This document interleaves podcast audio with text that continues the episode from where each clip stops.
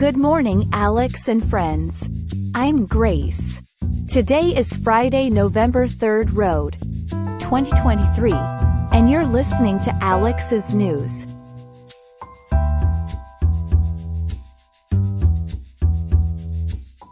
A warm day ahead in Riverside with highs reaching eighty-four point six and lows sinking later to a pleasant fifty-eight point five degrees.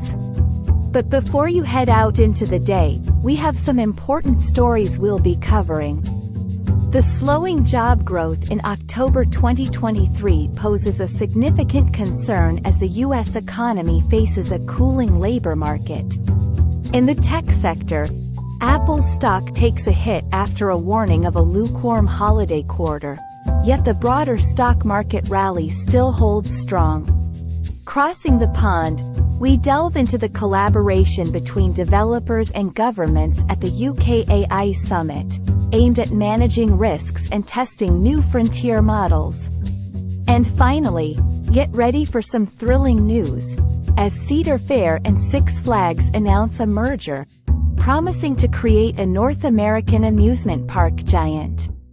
Those stories and more coming up on Alex's News. Stay tuned. We begin our coverage this morning with the top story of the day. The U S job growth and economic indicators for October twenty twenty-three have reportedly shown signs of a slowdown in the labor market, according to multiple sources, including Trading Economics and Reuters. On this, we've got Ethan, our trusted business and economics analyst. Ethan, characterize what's been happening for us. Absolutely, Grace, the numbers suggest some cooling off in the U S economy. The reported estimate is that approximately one hundred eighty thousand jobs were added in the month of October. To put that in perspective, that's almost half of the three hundred thirty-six thousand jobs that were added back in September. Interesting. Could you tell us what factor or factors are responsible for this? Sure. The main factor contributing to this moderation in job growth is the recent strikes by the United Auto Workers, or U A W, union against Detroit's Big Three car makers. These strikes were significant, affecting at least thirty thousand U A W members and ultimately leading to a decrease in manufacturing payrolls. As per the report, the manufacturing payrolls have been hit hard, with an expected fall of about ten thousand. In fact, October saw forty-eight thousand one hundred workers on strike, marking the highest figure since February two thousand four. So while the strikes have had a clear impact, is there any reason for optimism in these job numbers? Well, Grace, despite the slowdown, job growth is still forecasted to be above the necessary monthly range of seventy thousand to one hundred thousand jobs. That's the number needed just to keep up with the growth in the working age population. Even with a more moderate employment growth, conditions in the labor market are easing slightly, which might help argue against the need for the Federal Reserve to raise interest rates. What about the unemployment rate? Any notable changes there? The unemployment rate is expected to stay steady at three point eight percent. Although it's the highest since February twenty twenty-two, it's not seeing any upward surge. Additionally, the annual wage growth is projected to decline to four percent, which would be the lowest since June twenty twenty-one, signaling a deceleration in wage growth. Well, it really seems like those strikes had a significant impact. Do we know if they're continuing? Good news there, Grace, the U A W strikes have ended. The manufacturing sector and overall job growth could potentially see a lift in November's payrolls because of this. A hopeful note there. Are there any other factors to be considered when we're interpreting this data? Absolutely. It's important to stress that the impact of these strikes and other labor market conditions are still under analysis. Their long-term impact on wage inflation and the overall economy will be closely watched in the coming months. Thank you, Ethan, for breaking down the often complex economic indicators for us. My pleasure, Grace. Always glad to help clarify these matters. That was Ethan with our top story for the day. Stay with us, we have other important stories to cover. Continuing with our second news story of the day, we have several interesting developments related to the stock market.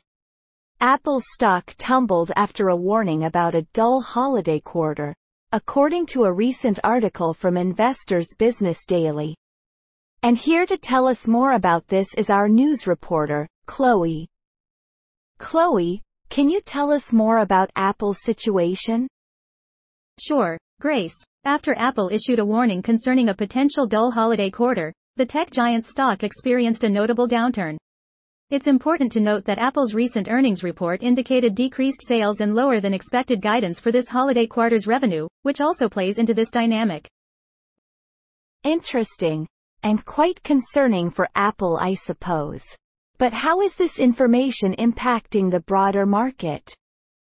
Well, Grace, despite Apple's disappointing outlook, Dow Jones futures remained mostly unaffected, while S and P five hundred futures and Nasdaq futures saw a slight dip.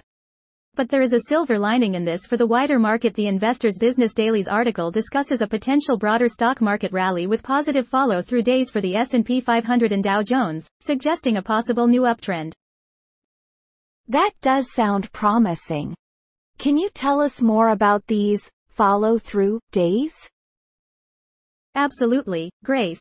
A follow-through day is a concept in stock market analysis that signals the possible end of a downward trend and beginning of an upward trend. It's a significant increase in share price and volume. So seeing this for both the S and P five hundred and Dow Jones is an encouraging sign for investors. So, amidst this Apple's downturn, some other stocks are catching investors' attention, correct? That's right, Grace. Even with Apple's tumble, several stocks have shown strong signals, indicating they could be attractive buys. The list includes names such as Eli Lilly, Weatherford, Palo Alto Networks, Palantir Technologies, Lululemon Athletica, and even Ferrari. So, the market dynamics seem quite mixed here. Does the article provide any recommendations for investors? Indeed, it does, Grace. While all investments carry risk, the article ends on a note of caution, recommending that investors gradually increase their exposure to the market, implying that potential rewards could outweigh the risks in the long run. This has been such a fascinating discussion, Chloe. Thank you for shedding light on these intricate market dynamics and for delivering the important details from the Investors Business Daily article. Happy to do it, Grace. Back to you. Here are some other headlines. Today, one of the prominent stories involves Eric Trump voluntarily testifying that he did not have knowledge of his father's financial dealings. Yet there have been reports suggesting ongoing communication through email telling otherwise. In light of global celebrity news, Chinese fans are mourning the loss of actor Matthew Perry. This story is currently causing a ripple effect in the international entertainment industry. Moving into the financial realm, there's a significant development in the cryptocurrency landscape. The founder of crypto trading platform, F T X, Sam Bankman-Fried, has been convicted for defrauding his users, reiterating the risks and crimes associated with this booming industry. Our international coverage continues with terrifying updates from the Israel-Hamas conflict. Thai workers in Israel are being swept up in the turmoil, forced to decide whether to stay or evacuate from the region. In addition, more Palestinians with foreign ties are making the hard choice to move out of Gaza, leaving their families under challenging circumstances. Turning to politics, ahead of the twenty twenty-four U S election, a strategy memo released from Biden's team reveals an intent to rekindle twenty twenty themes in his campaign and draw stark contrasts with his predecessor, Trump. In other news, famed Amazon founder, Jeff Bezos, has announced a relocation plan from Seattle to Miami. Meanwhile, The economic health of the U K appears shaky as service businesses risk falling into recession, according to the latest October P M I survey results. Internationally, relations between the U S and China seem optimistically warmer, with China showing positive gestures towards U S chipmaker, Micron. Our final headlines center around Middle Eastern geopolitics.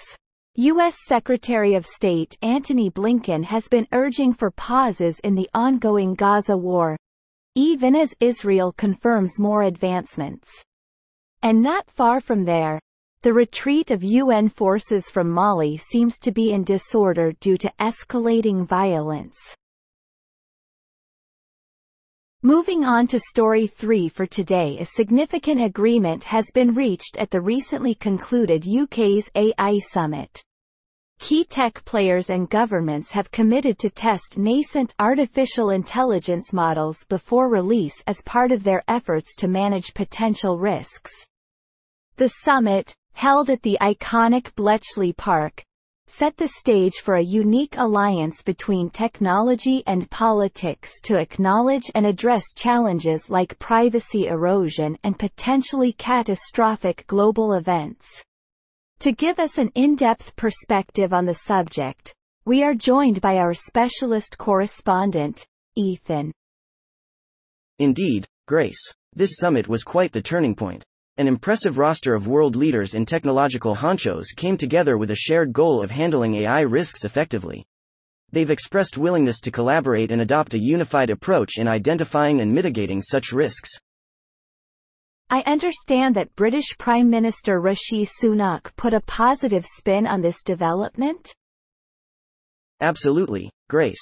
Sunak was confident that the outcomes of this agreement, including the establishment of an international risk panel, would have significant implications for human welfare. The focus of these high-level discussions was about carving a successful path forward for A I and setting up an independent oversight body on a global scale. Now during the summit, the Chinese Vice Minister of Science and Technology signed something called the Bletchley Declaration, but did not sign on this testing agreement. Can you speak more about that? Yeah, that's correct. It's a curious development and quite indicative of the complex dynamics at play. While China endorsed the Bletchley Declaration, they refrained from signing the testing agreement, suggesting a divergence of views on this particular aspect of A I risk management. The tech representation at the summit was fairly robust too, wasn't it? Oh, without a doubt. It was quite a unifying moment. The summit saw political leaders from the U S, E U, and China, sharing the same stage with reps from top tech companies including Microsoft-backed OpenAI, Anthropic, Google DeepMind, Microsoft, Meta, and X A I, signaling a determined global attempt to navigate the A I tide together. Elon Musk was part of the dialogue as well. What was his take? Musk, renowned as a futurist, made some compelling points. He proposed that companies working with A I technologies should share their findings with lawmakers instead of hastening to implement A I legislation. Despite projecting an eighty percent likelihood of A I being beneficial, he conveyed the urgency of thoroughly considering and addressing its associated risks before full-scale deployment. Quite a lot to digest. It'll be interesting to see where we go from here in regulating A I. What potential implications or consequences could this summit have on future A I developments, Ethan? The summit could very well serve as a blueprint for global cooperation on A I. If successful, we could see more coordinated efforts in A I risk mitigation and in creating safer A I models. It may also bring clarity to A I legislation and provide a common platform for sorting out country-specific concerns. But it's not all rosy. Disagreements, like the one we saw with China, could also mean unpredictable hurdles in future. Indeed, there's much to speculate and even more to watch out for. This has been fascinating. Ethan, thanks for giving us the in-depth scoop on this major development in A I. Always a pleasure, Grace. Take care. Thank you, Ethan, for deciphering the world of A I for us. To our listeners, we've been discussing results from the U K's recent A I summit. And all these insights come courtesy of Reuters. Stay tuned as we delve into our final story for the day. We've got a big development in the amusement park industry to chat about this morning. Cedar Fair and Six Flags, who are two major players in the sector, are planning to merge. This would create a real playtime powerhouse spanning North America. For a closer look at this development, we have our reporter, Chloe, with us. That's right, Grace. Cedar Fair and Six Flags are becoming one. The resulting company will have a wide footprint, covering seventeen U S states, present in Canada and Mexico as well. Together, they'll operate a staggering number of properties, twenty-seven amusement parks, fifteen water parks, and nine resorts in total. This news comes at a tough time for such industries. How is the amusement park sector maneuvering the COVID nineteen pandemic? Well, Grace, the amusement park industry was hit hard by the pandemic, seeing a decline in attendance. However, things seem to be looking up. Cedar Fair reported a small but impactful one percent increase in attendance in its third quarter, while Six Flags noted a sixteen percent rise. The two companies believe their merger could help further boost attendance and reduce costs. Fascinating. And speaking of costs, what do we know about the expected financial impact of this merger? Analysts expect about one hundred twenty million dollars in cost savings within two years of the merger. This is due to synergies and efficiencies from combining operations. Additionally, the newly created company will have a diverse lineup of intellectual properties. They'll have famous brands like Looney Tunes, D C Comics, and Peanuts in their portfolio. Where will this new amusement park giant be headquartered? The new company's headquarters will be based in Charlotte, North Carolina. However, there will be significant operations continuing in Sandusky, Ohio, where Cedar Fair is currently headquartered. The merger is expected to be finalized in the first half of next year, given that Six Flags shareholders give it a green light. This certainly is a major shakeup in the amusement park industry. Could this merger spell more consolidations in the future?